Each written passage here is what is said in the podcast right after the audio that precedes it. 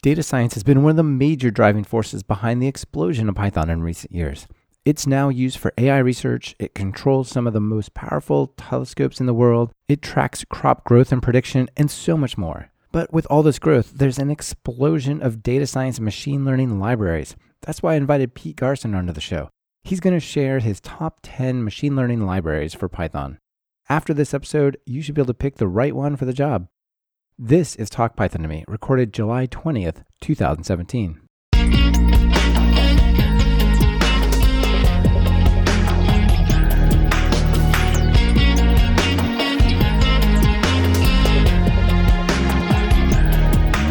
Welcome to Talk Python to Me, a weekly podcast on Python, the language, the libraries, the ecosystem, and the personalities. This is your host, Michael Kennedy. Follow me on Twitter where I'm at mkennedy. Keep up with the show and listen to past episodes at talkpython.fm and follow the show on Twitter via at talkpython. This episode is brought to you by DataCamp and us right here at TalkPython Training. Be sure to check out what we're both offering during our segments. It really helps support the show.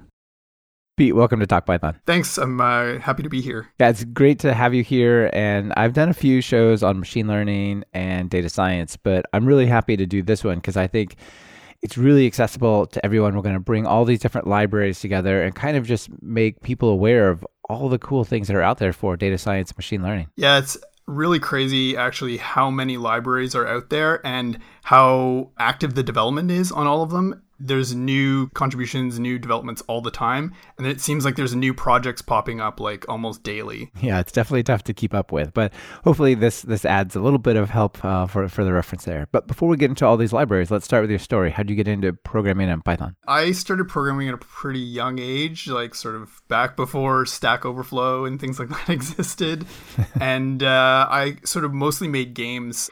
I started with BASIC, like most people probably from a certain age and then worked into working on Pascal and was making games for my BBS back in the day, making online games, utilities, and stuff like that. And then for Python, uh, later when I worked in I worked in games for a long time, and when I worked in games, we were doing like tool automation, so like build automation, certain workflow automation, build pipelines, all that kind of stuff.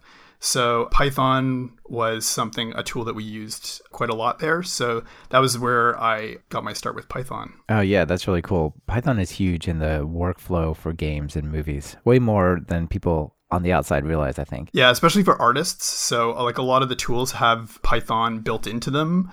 And so artists will use it for like automating model exports or rigging and that kind of stuff. So it's pretty popular in that sense. And then also still even just for like building assets for games. Okay, I'm intrigued by your BBS stuff. It occurs to me, and it's kind of crazy. There may be younger people listening that don't actually know what a BBS is. okay, so a BBS is short for Bulletin Board System and it was sort of like in a way the precursor to the internet where you used to host what is effectively sort of a website on your home computer and people would like call your phone number and you'd have it hooked up to your modem and they would like call your phone number connect to your home computer. So in my case it was like my computer that i played games on and did my homework on and that kind of stuff. And they could connect and send messages to each other and download files and play games, very simple games, that kind of thing. So it was like a yeah, it was so fun. Yeah, it was awesome, and like I really really enjoyed it. And you had a thing called like Echo Mail back then, which was like this sort of way of like transferring messages all over the world. So you know somebody would send a message on your BBS, and then it would like call a whole bunch of others like in this network. And then somebody in like Australia might answer it, and it would take like days to get back because it would be like this chain of people's BBSs calling the next one. So yeah, th- there was no internet. It was the craziest thing. Like uh, we at our house, my brother and I had talked uh, my dad into getting us multiple phone lines so we could work with BBSs like in parallel. and you would send these mails, and like at night there would be like a. Uh, like a coordination of the emails across the globe as these things would like sync up the emails they got queued up. It was the weirdest thing, but I loved. I don't know, was it Trade Wars or Planet Wars? I, I, one of those games. I really loved it. For sure, I'm like a huge Trade Wars fan. You can actually play it now. Like there are people who have it set up on like websites that have like simulated telnet stuff, and you can you can play versions of Trade Wars, which I have done recently just to like. Don't tell me that. You're going to ruin my productivity for like the whole day. Yeah, you'll be after this, you'll be like, oh, Trade Wars 2002. Is it still, it's still around. People still play it. But it was such a good game. It's fantastic. Yeah, it was fantastic. It's awesome. All right, so that's how you got into this whole thing. Like, what do you do today? You work at ActiveState, right? I do, yeah. I'm a dev evangelist at ActiveState. So, generally, that means working with developers, language communities, trying to make our distributions better. So, at ActiveState, we do language distributions. Probably a lot of people in the Python space know us that we do ActivePython, and it's been around for a long time. We were founding member of the Python Software Foundation. And so ActiveState has a pretty long history in the Python community. And before that, we were people probably know us from Perl, and now we have uh, Go distribution and Ruby beta coming out soon. So we're sort of expanding to all these different uh, dynamic language ecosystems. Sure, that's awesome. So I know that maybe people are a little familiar with some of the advantages of these higher order distributions for Python, but maybe give us a sense of like what is the value of these distributions over like going and grabbing Go or grabbing Python and just running with that. I think that uh, you've got obviously this sense of uh, curated packages. So there are, you know, in the Python distribution, there's like over 300 packages. And so you know that they're going to build, know they're going to play nice with each other, know that they have current stable versions, all that kind of stuff. And then additionally, you can buy commercial support. So for a lot of our customers, so we have a lot of like large enterprise customers, they can't actually adopt a language distribution or a tool like that without commercial support. They need to know that somebody is, has their back. And so that's something that we offer on these language distributions for those large customers. But for the community and for individual developers, then that is something that having that curated set of packages that you know is going to work, that you know is going to play nice, and that also as a maybe a development team lead, you might want a unified install base so that all your developers have the same development environment and they and you know it, it's all going to play nice. And so that's something that's one of the advantages of those. That's really cool. Certainly the ability to install things that have weird compilation stuff. Do you guys ship the binaries like pre-built for that? So i don't have to have like a fortran compiler or something weird? Exactly yes. So they're all pre-built all pre-compiled so, I mean, a lot of people, depending on what platform you're on, like on Windows, you not might not even have a C compiler installed, and a lot of packages are C based, and so they're pre-built. You don't, and like you said, you don't need a Fortran or compiler or some some exotic build tool to actually make it work. It just works yeah, out of yeah. the box. Yeah. Okay, that, that's really awesome. And ActivePython is free. If I'm like a random person, not a huge corporate that wants support. Exactly. Yeah. If you're just a you know a developer, uh, it's free to download and free to use. And it, even if you are uh, you know a large corporation, it's free to use in non-production settings, so on your own. So it's you know you can go and just download it, try it out, see if it works for you. Okay. Yeah, that sounds sounds awesome. How many of the 10 libraries we're going to talk about would come built in? Do you know off the top of your head? I think that actually almost all of them, but maybe I think Caffe is on the list. It's not in the current one, but it is on the list to be included. So I think actually like pretty much all of the other ones, maybe CNTK as well is yeah yeah that's still, really new as well. That's really new. So but uh, you know we are targeting to have as many of these as we possibly can, and so pretty much most of them are are included. That's awesome. So all the libraries we're talking about, like one really nice way to just get up to speed with them would be grab active. ActivePython, and you'd be ready to roll. Exactly. Yeah. Direct, awesome. Grab them, install them. You're ready to go, roll right out of the right out of the gate. cool. All right. So let's start at what I would consider the foundation of them. The first library that you picked, which is NumPy and SciPy. Absolutely, and they are foundational in the sense that a lot of other libraries either depend on them or are in fact built like on top of them right? So they're they are sort of the base of, of a lot of these other libraries. And most people might have worked with with numpy sort of the its main feature is that sort of n dimensional array structure that it includes. And a lot of the data that is shipped to a lot of the other libraries is either supported that you can send it a numpy array or it requires that you that you format it that way. So especially when you're doing machine learning, you're doing a lot of matrices and a lot of like higher dimensional data, depending on how many features you have. It's a really really useful data structure to have in place. Yeah. So NumPy is this sort of array like, multi-dimensional array like thing that stores and does a lot of its processing down in a C level, but has, of course, its programming API in Python, right? Yes, yeah, exactly. And a lot of these machine learning libraries do tend to have C level, like lowest level implementations with a Python API. And that's predominantly for speed. So when you're doing tons and tons and tons of calculations and you need them to be really, really lightning fast, that's the primary reason that they do these things, you know, sort of at the C level. Right, absolutely. And so related to this is SciPy. They're kind of grouped under the same organization, but they're not the same library exactly, are they? No. So SciPy is like a more scientific mathematical computing thing, and uh, it has the more advanced like linear algebra and like Fourier transforms, image processing. Phys- it has like a physics calculation stuff built in. So most like scientific numerical computing functionality is built into SciPy. I know that NumPy does have like linear algebra and stuff in it, but I think that the preferred is that you use SciPy for all that kind of linear algebra crunching. Okay, yeah. So a lot of these things that we're going to talk about will somewhere in them have as a dependency or an internal implementation of some variation, or even in maybe in its API, like the ability to pass between them these numpy arrays and things like that. Absolutely. Yeah. Uh, one other thing that's worth uh, noting that's pretty interesting, and I think this is a a trend that's growing. Maybe you guys have more visibility into it than I do, but NumPy in June 13th, 2017, so about a month ago at the time of the recording, received a $645,000 grant for the next two years to to grow it and evolve it and keep it going strong. That's pretty cool. It is very cool. And I think that you're starting to see that these open source projects are really forming the backbone of most of the machine learning research and actually implementation that you're seeing out there in the world. There's not a lot of sort of more closed source behind trade secret stuff. A lot of the most bleeding edge development and active development is happening in these open source projects. So I think it's great to see them receiving funding and sponsorship like that. Yeah, I totally agree, and it's it's just going to mean more good things for the community and all these projects. It, it's really great to see.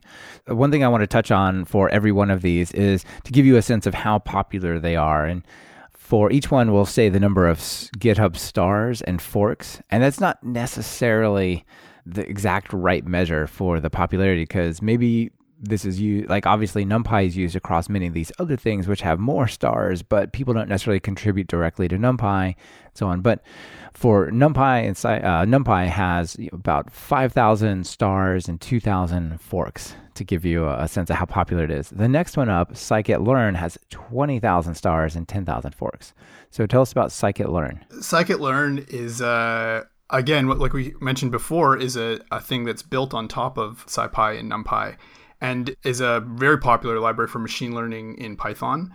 And uh, I think it was one of the first, if not the first. I'm not I'm not 100 percent sure, but it's been around for quite a long time, and uh, it supports a lot of the sort of most common algorithms for uh, machine learning. So that's like classification, regression tools, all that kind of stuff.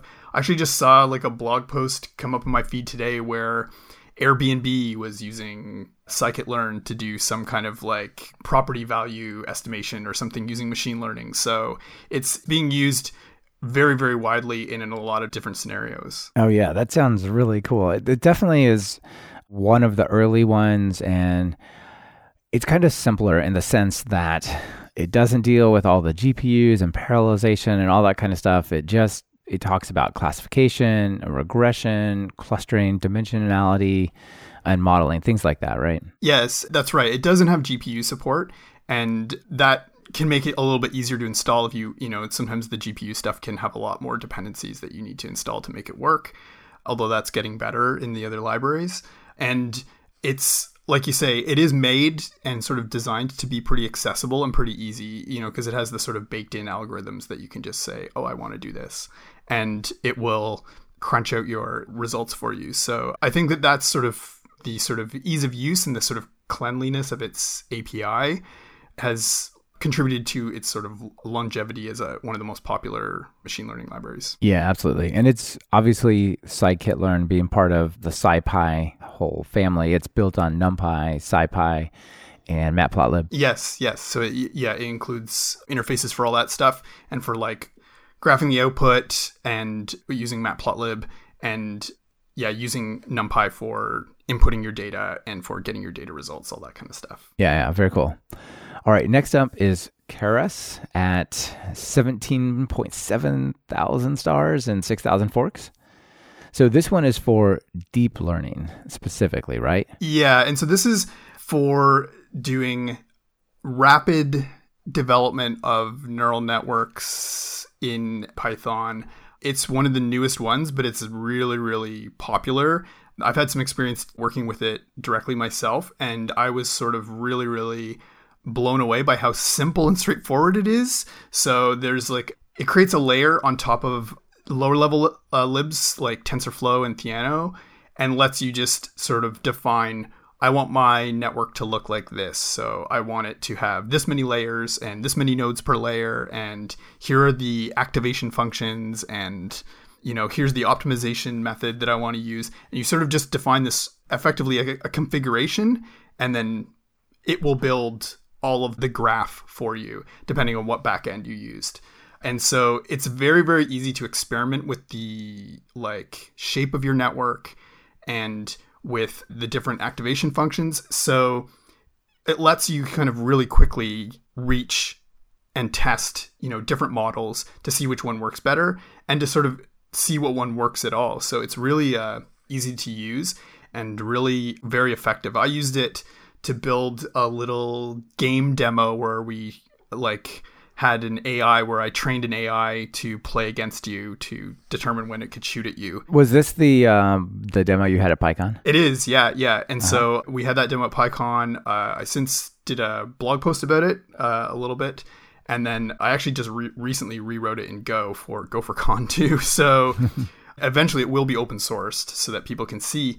But one of the things that you really notice is that the actual like code for Keras to to basically define the network and do the sort of machine learning heavy lifting part is very very minimal like a dozen lines of code or something like that it's really surprising because you think it's like a ton of work but it makes it super easy yeah that's really cool and it, it sounds like it, its goal is to be very easy to get started with I like the idea of the ability to f- switch out the backends from, say, TensorFlow to CNTK to Theano does how easy is it to do that? Like, if I'm, could I run some machine learning algorithms and say, let's try it in TensorFlow and say do some performance benchmarks and stuff? No, no, let's switch it over to Theano and try it here and kind of experiment rather than completely rewriting in those various APIs. Exactly. You literally, it's just a configuration thing. So you just, it's almost like a tick box essentially. that, you know, like that is so it's, easy. It's so easy,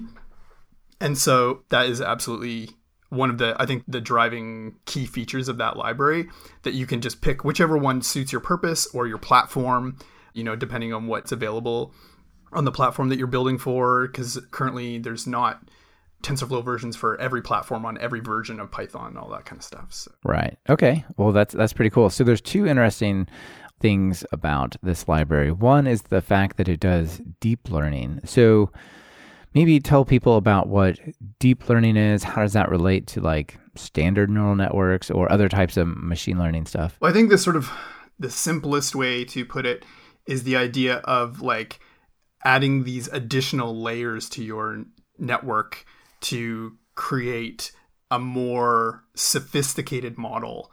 So that allows you to create things that can take more sophisticated feature domains and then map those to an output more reliably. So, and that's where you've seen a lot of advances, for instance, like in like a lot of the image recognition stuff that leverages deep learning to be really, really good at identifying images or even doing things like style transfer on images where you have a photograph of some scene and then you have some other photograph and you're like i want to transfer the style of the evening to my daytime photograph and it will just do it and it looks like pretty normal.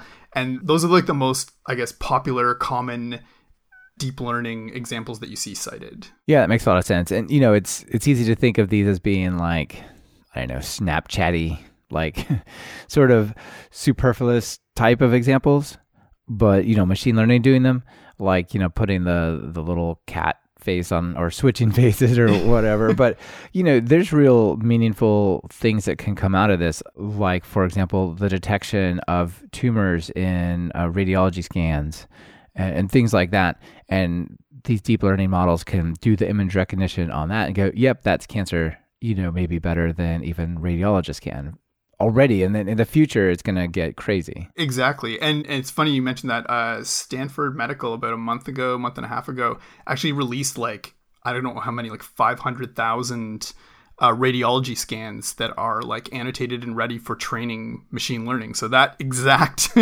use case is intended to be like a deep learning problem to be applied and there are all kinds of additionals of these data sets that are coming out. I just saw a post this week about deep learning model that was using that was measuring heart monitor data and being more effective than cardiologists kind of thing so it's really crazy you think of this ai and automation disrupting low end jobs right like uh, at McDonald's, we might have robots making our hamburgers or something silly like that. But if they start cutting into radiology and cardiologists, and that's that's gonna like that's gonna be a big deal.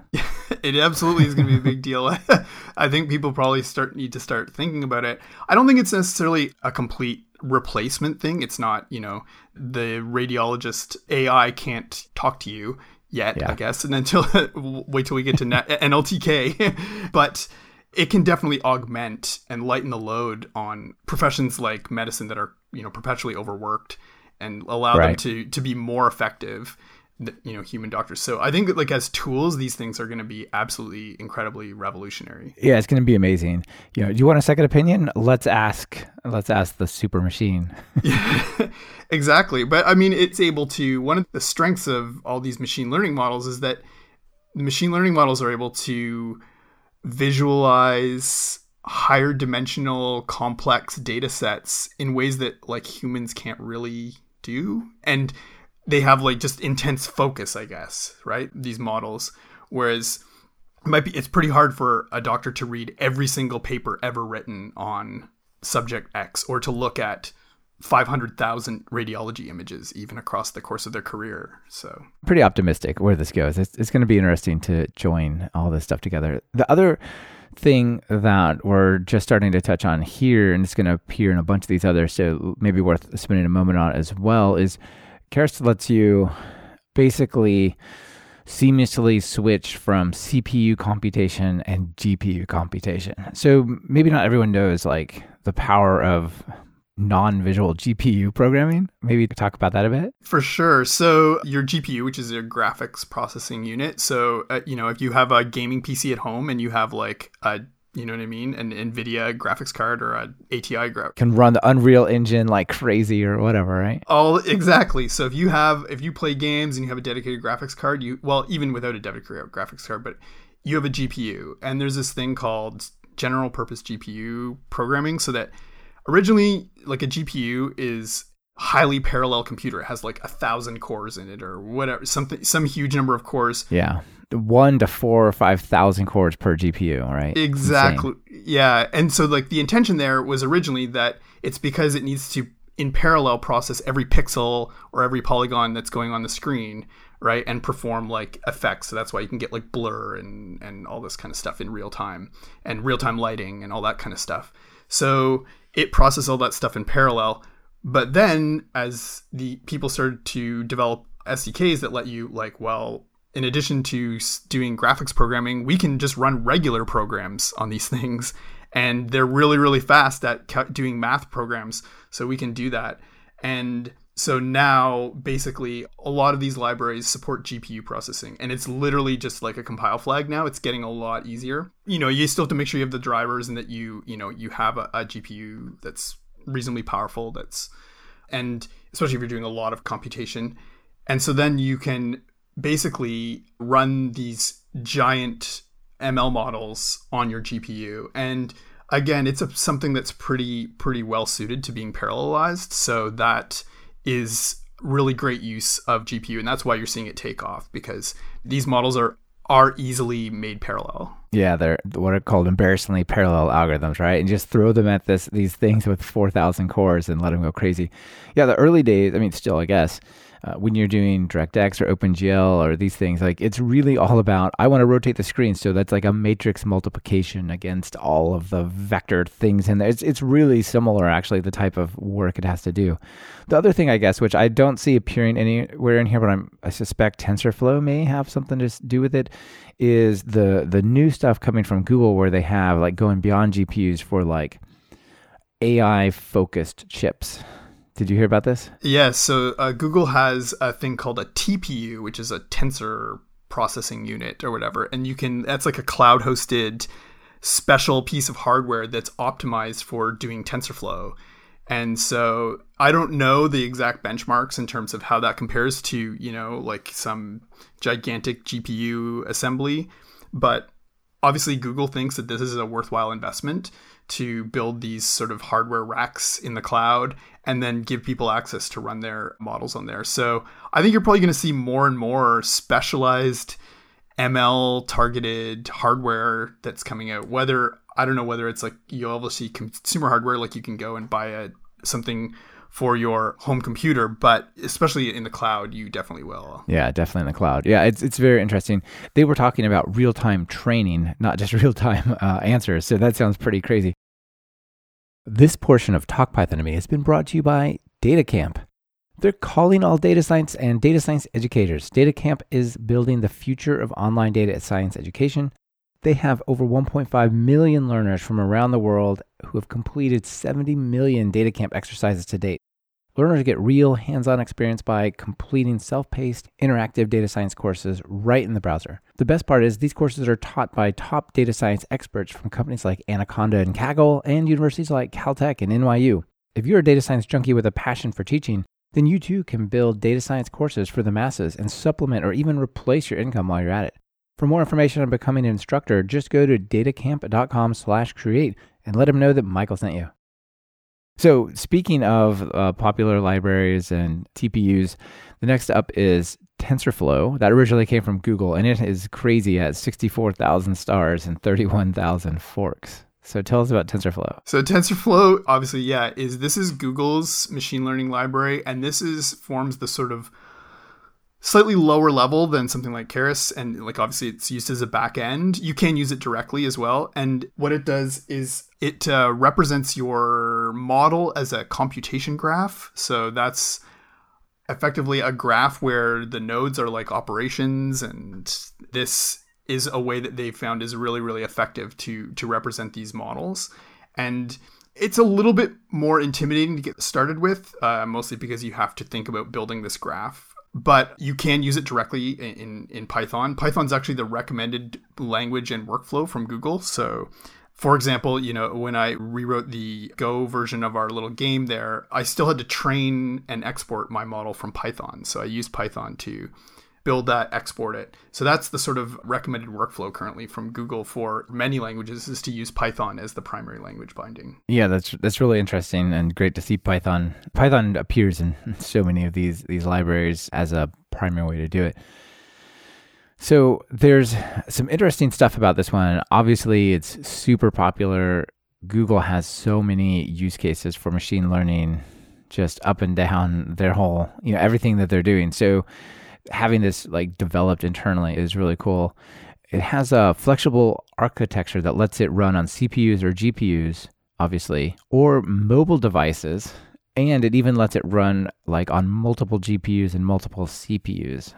Do you have to do anything to make that happen, or do you know how it does that? As far as I can tell, that especially for like this switching between CPU and GPU, it's essentially a compile flag. So you have to build like when you build the libraries or download one of the the nightly builds or whatever, you have to get one of the the versions or ha- that has the enabled GPU support kind of thing built in. And I think that there are also now increasingly like CPU optimizations in there. So like for instance, Intel is doing hand optimized math kernel stuff that's integrated directly into TensorFlow to make it even faster so that that's something that you can also get in like the latest version as well. So I definitely think speed and performance and making that stuff easily accessible to depending on what your hardware is and wh- where you're going to deploy it is is a big focus for them. Yeah, yeah, that's really cool. So, do you think this is running in the Waymo cars? You know, the Google self-driving cars.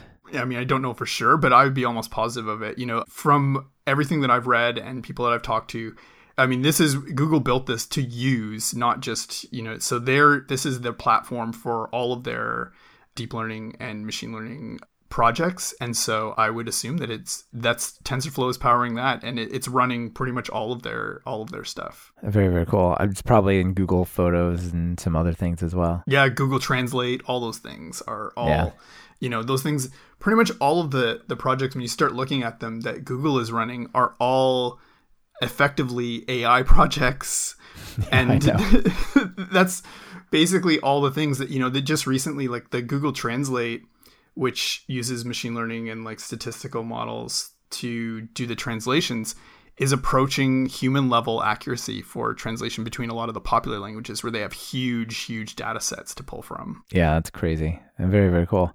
So up next number five is theano at 6000 stars and 2000 forks. And you, this one is really kind of similar to tensorflow but really low level right? Yeah so it is a, you know more low level and it is very similar to TensorFlow in the sense that it's also a very high level, high speed math library.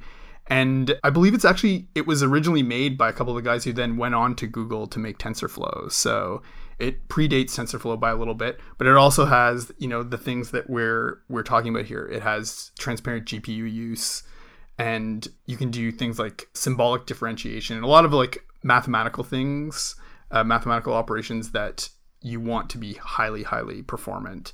So it is actually pretty similar to what TensorFlow does and sort of serves a similar purpose. But depending on what you're comfortable with and what your maybe existing projects are, then that is probably going to dictate which one you're using. And if you're using something like Keras, then you can just choose this as the back end and just flip I, the switch. Just flip the switch and there you go. Yeah. Yeah, it's cool. It also says it has extensive unit testing and self verification where it'll detect and diagnose like errors maybe you've set up your model wrong or something like that that's pretty cool that's pretty cool yeah for sure i mean all of these libraries are built by super super smart accomplished people who are creating things that are you know solving a real world problem for them and really you know sort of pushing things forward and i actually think it's great that there's so many so many libraries in this space because it really is just making it better for everybody. Yeah, the competition is really cool too to see the different ways to do this and probably cross pollination. Exactly. Yeah. Yeah. So one of the things you have to do for these models is feed them data, and getting data can be a super messy thing. And the one library that stands out above all the others about taking, transforming, redoing, cleaning up data is pandas, right? Absolutely. Yeah. Pandas is is one of those those libraries that if you're manipulating especially large sets of data and real world data then this is the one that that people you know repeatedly come back to. And yeah so pandas is for those that might not know is like a you know data munging data analysis library that lets you transform it. One of the hardest parts when you're doing machine learning is actually getting your data into a format that can be used effectively by your model. And so a lot of times real world data is pretty messy or might have gaps in it or it might not actually be formatted in the right units so it might not be sort of normalized so that you're within the right ranges. And if you feed the models just sort of raw data that hasn't really been either cleaned up or or formatted correctly then what you might find is that the model doesn't converge or you get what seems like random results or things that don't really make sense. And so, you know, spending this time and having a library that makes manipulating, especially very large sets of data, very easy, like pandas, is super useful. And even just, for instance, like when I, I, I was doing that that little demo there that that we talked about, originally, uh, you know, when I started, I was feeding things raw raw pixel values for positions and velocities and stuff, and it just wasn't working. And it wasn't until I really normalized the data, cleaned it up, that I had started getting good consistent results. So it's you know dealing large scale data sets and being able to manipulate them effectively is super important. Yeah, the, at the heart of all these successful AI things, these machine learning algorithms and whatnot, is a tremendous amount of data. It's why the companies that we talk about doing well are like enormous data sucking machines like Google and Microsoft and some of these other ones, right? Exactly. And that's where the power of them comes from is like, you know, Google has access to like just massive amount of of data that we don't have access to regular people or like we were talking about earlier with like the radiology images you need do need a fairly large set of annotated data and so that's data where you know these are case files or whatever that you know a doctor's already gone through and said this one was a cancer patient this one wasn't and without that kind of annotated data the models can't really learn they need to know what the answer is right Yeah. and so Yeah, right. that's really really important Yeah, we have the whole 10,000 hours become an expert for humans. It's that's kind of the equivalent for machines. Yeah, yeah, I guess. Yeah, I don't know what the I don't know what the thing is. It's machines might need more. That's one of the things that is really interesting about humans is that our neural networks can learn remarkably quickly without having to walk into traffic a thousand times or do something like that. I, and so there's I don't know, there's some magic going on there or something. Yeah, there sure is. All right, next up is Caffe and Caffe 2. And this originally started out as a vision project, right? That's right. Yeah, Berkeley. And so this was primarily a vision project. And then there's a sort of successor that is backed by Facebook, actually, and is more general purpose and is sort of optimized for web and mobile deployment. So obviously, you know, if you want to have machine learning based apps on your phone, then having a, a library that sort of targets that is, is, is pretty important. Yeah, I'm sure we're going to see more of that. I mean, there are even rumors, I don't know how trustworthy they are, that the next Apple, maybe actually, did they announce this? That the next iPhone will have a built in AI chip? I remember that they just announced. So Apple actually just announced machine language SDK Core ML at WWDC in June, and so Apple is already targeting these sort of deployed ML models. So it, you know, in that that library's case, you are effectively choosing a pre-made model. So I want image recognition, or I want you know language parsing in my app, and then you can just feed these sort of pre-trained models. But it wouldn't surprise me, you know, they've got the what is it, like the motion chip in your iPhone yeah, now. yeah, they got the motion chip. Yeah, So it wouldn't surprise me at all that to start seeing that phones are deploying AI chips in there to assist with this because most of the sort of things like Siri is a machine learning based thing, right? So yeah, oh, yeah. It's and it doesn't make sense to go to the cloud all the time. Like that's one of the super annoying things about Siri is you ask it a question and it's like six seconds later. Like you ask it something simple like "What time is it?" Ten seconds later, it'll tell you it's such and such. Like, is it really that hard? Yeah, 'cause it's Yeah. got to go all the way to the cloud, and you're in some sketchy network area or something, right? exactly. And so that I wouldn't be surprised to start seeing that stuff deployed onto onto mobile. I think at uh, the, even at Build microsoft's conference, they started talking about edge machine learning, where like the machine learning happen is getting pushed to all these IoT devices that they're working on as well. So a lot of a lot of attempts in this area. For sure, yeah, and that's the next big thing, right? Is like having IoT based machine learning devices. Like, can your fridge learn like your grocery consumption habits and you know suggest tell you like you're gonna run out of milk in two days and you're going to the store today. Maybe you should pick some up. I, I mean, it's gonna sounds happen. Kind of crazy, but it totally will happen. In, Yeah. And yeah, Yeah, I mean, it doesn't sound as crazy as let's just let a car go drive in a busy city on its own. that's true. and yet, but that's that's something that exists now, right? Like that's that's a that's a thing. Like you can, and uh, maybe it's not fully autonomous, but I mean, you could go and buy one like tomorrow. You could buy a car that you can turn on autopilot and like It's crazy. know, it's it fully drive crazy. for you. So, yeah, the future is now. The future is here. It's just not evenly distributed. This portion of Talk Python to Me is brought to you by us. As many of you know, I have a growing set of courses to help you go from Python beginner to novice to Python expert, and there are many more courses in the works. So please consider Talk Python training for you and your team's training needs. If you're just getting started, I've built a course to teach you Python the way professional developers learn by building applications. Check out my Python Jumpstart by building 10 apps at talkpython.fm slash course. Are you looking to start adding services to your app? Try my brand new Consuming HTTP Services in Python. You'll learn to work with RESTful HTTP services as well as SOAP, JSON, and XML data formats.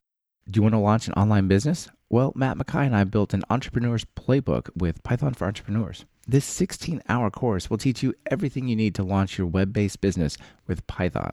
And finally, there's a couple of new course announcements coming really soon. So if you don't already have an account, be sure to create one at training.talkpython.fm to get notified. And for all of you who have bought my courses, thank you so much. It really, really helps support the show.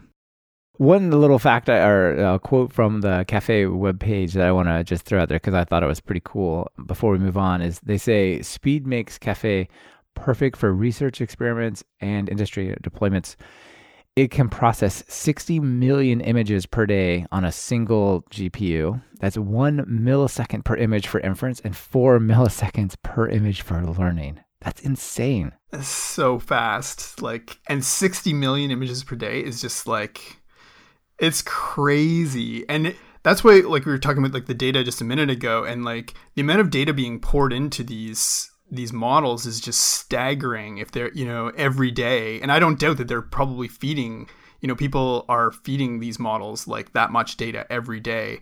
And i think they were saying 90% of the world's data that's ever been created has been created in the last year.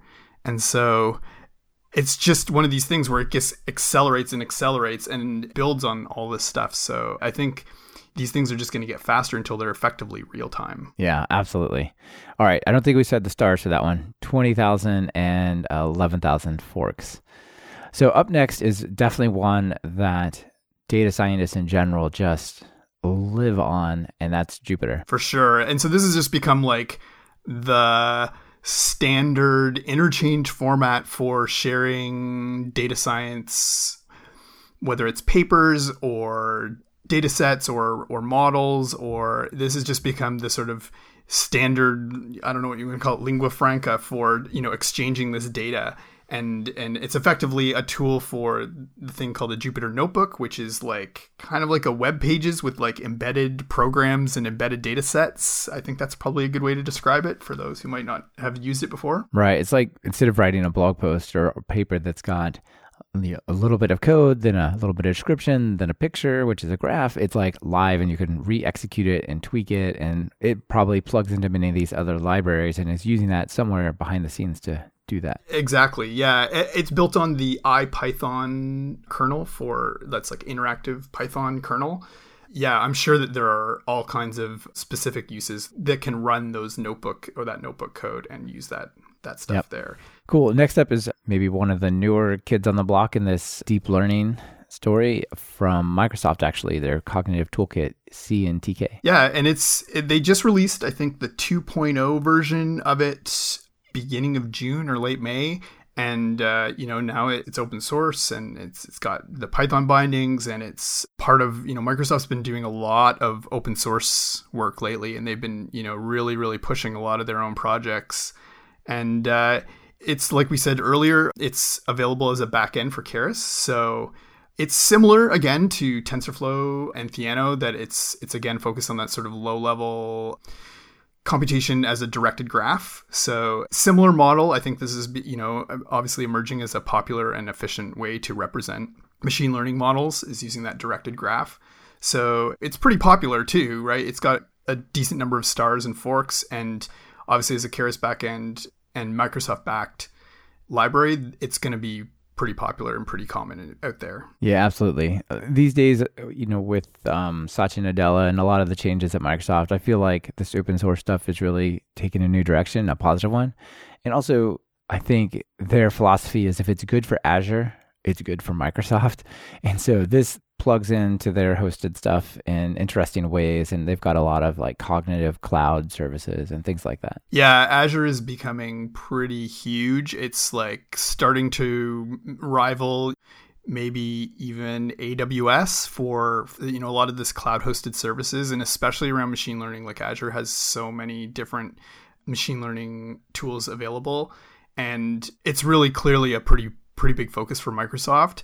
And it, again, it's great to see you know more of the you know the sort of big guns being more open about their development and sharing. I mean, it drives everybody forward and and you know just accelerates development across the whole ecosystem. Yeah, and they have a number of the Python core developers there. They have Brett Cannon, they have Steve Dower, they have Dino Viehland. Like there's some serious people back there working on the Python part. Exactly. Yeah, they've got a lot of the Python core team there, and uh, I know a bunch of the guys from ActiveState were just at PyData in Seattle, and you know, huge number of the core team were there, and you know, just really, really great little conference there talking about Python and data science. Yeah, I think they have some really interesting language stuff as well. So, speaking of languages, the uh, most, certainly the longest running one, probably that's really still going strong is NLTK with 5,000 stars and 1.5 thousand forks. Yeah. And so, NLTK was like the natural language toolkit. And, you know, obviously, this is a thing for doing natural language parsing, which is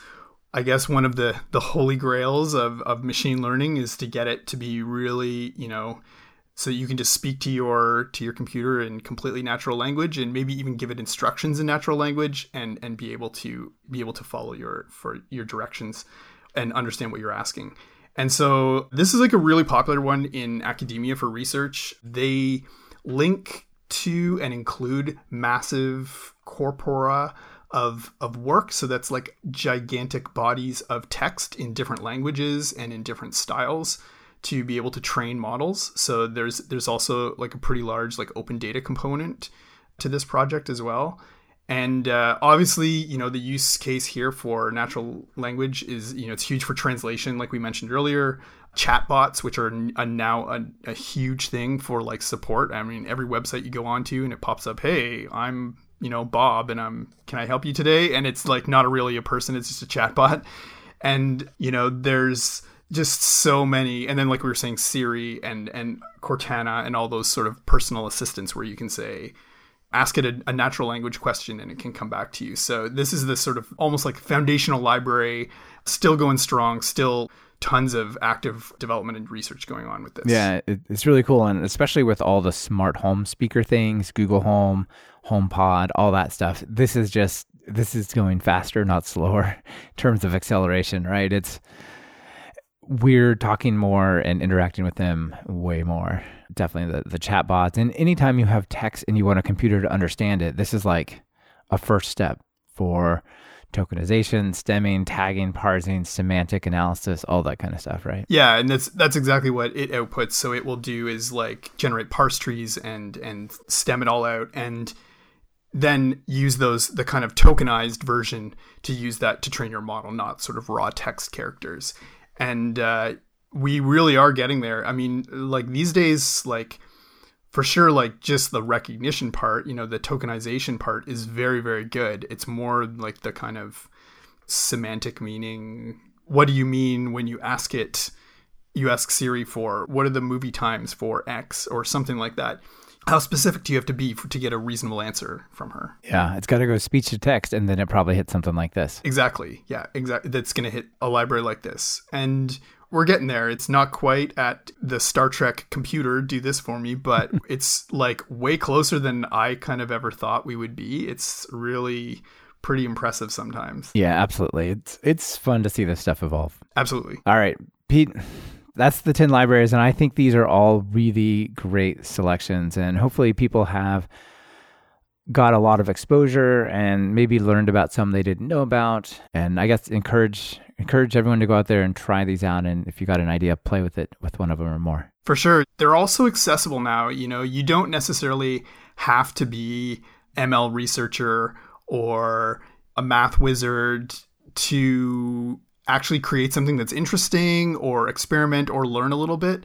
These libraries all do a really, really great job of abstracting away some of the more complicated mathematical parts and you know, in the case of a lot of them, making it reasonably accessible. And so that's where I think you're seeing this kind of like democratization trend in machine learning now, where this stuff is becoming more accessible, it's becoming easier. And I think you're going to see a lot of creativity and a lot of innovation come out of people if they just sort of give it a shot and try something out and you know learn something new. Yeah that, that's awesome. I totally agree with the dem- democratization of it.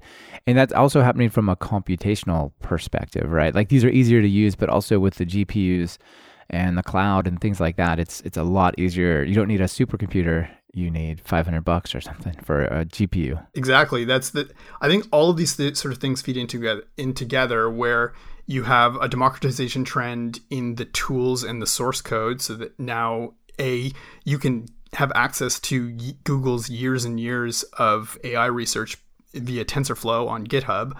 You also, like you said, can go and buy a $500 GPU and have a, basically a supercomputer on your desktop, but also this open data component where you can get access to massive data sets like the Stanford Image Library and you know these huge NLTK like language corpora that you can then use to train your models where previously that was probably impossible to actually access. Yeah, that's a really good point because even though you have the machines and you have the algorithms, the data data really makes it work.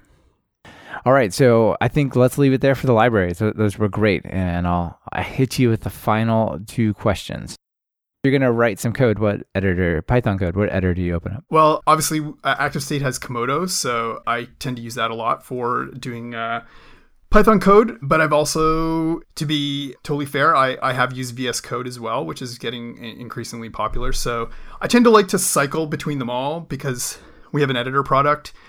And so, you know, it's great to keep up to date on what all the other ones are doing. So I tend to cycle around a little bit, but uh, yeah, like Komodo is sort of my go-to. Yeah, that's cool. Yeah, it's definitely important to look and see what the trends are, what other people are doing, how can you bring this cool idea back into Komodo, things like that, right? Yeah, for sure. Yeah. All right, and oh, I think we've already hit 10, but do you have another notable PyPI package? I don't know. There's there's so many. I would again probably give a a little bit of a shout out to, you know, since we're talking about machine learning to Keras because I do think as an entry point to machine learning, it's so accessible.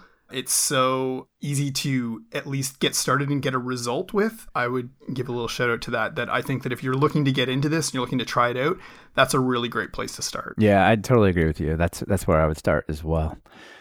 All right. Well, it's very interesting to talk about all these libraries with you. I really appreciate you coming on the show and sharing this with everyone. Thanks for being here. Thank you for having me. You bet. Bye. This has been another episode of Talk Python to Me. Our guest has been Pete Garcin, and this episode has been brought to you by DataCamp and us right here at Talk Python Training. Want to share your data science experience and passion? Visit datacamp.com/create and write a course for a million budding data scientists. Are you or a colleague trying to learn Python? Have you tried books and videos that just left you bored by covering topics point by point? Well, check out my online course, Python Jumpstart by Building 10 Apps at talkpython.fm slash course to experience a more engaging way to learn Python. And if you're looking for something a little more advanced, try my Write Pythonic Code course at talkpython.fm slash Pythonic. Be sure to subscribe to the show. Open your favorite podcatcher and search for Python. We should be right at the top. You can also find the iTunes feed at slash iTunes, Google Play feed at slash play, and direct RSS feed at slash RSS on talkpython.fm. This is your host, Michael Kennedy. Thanks so much for listening. I really appreciate it. Now get out there and write some Python code.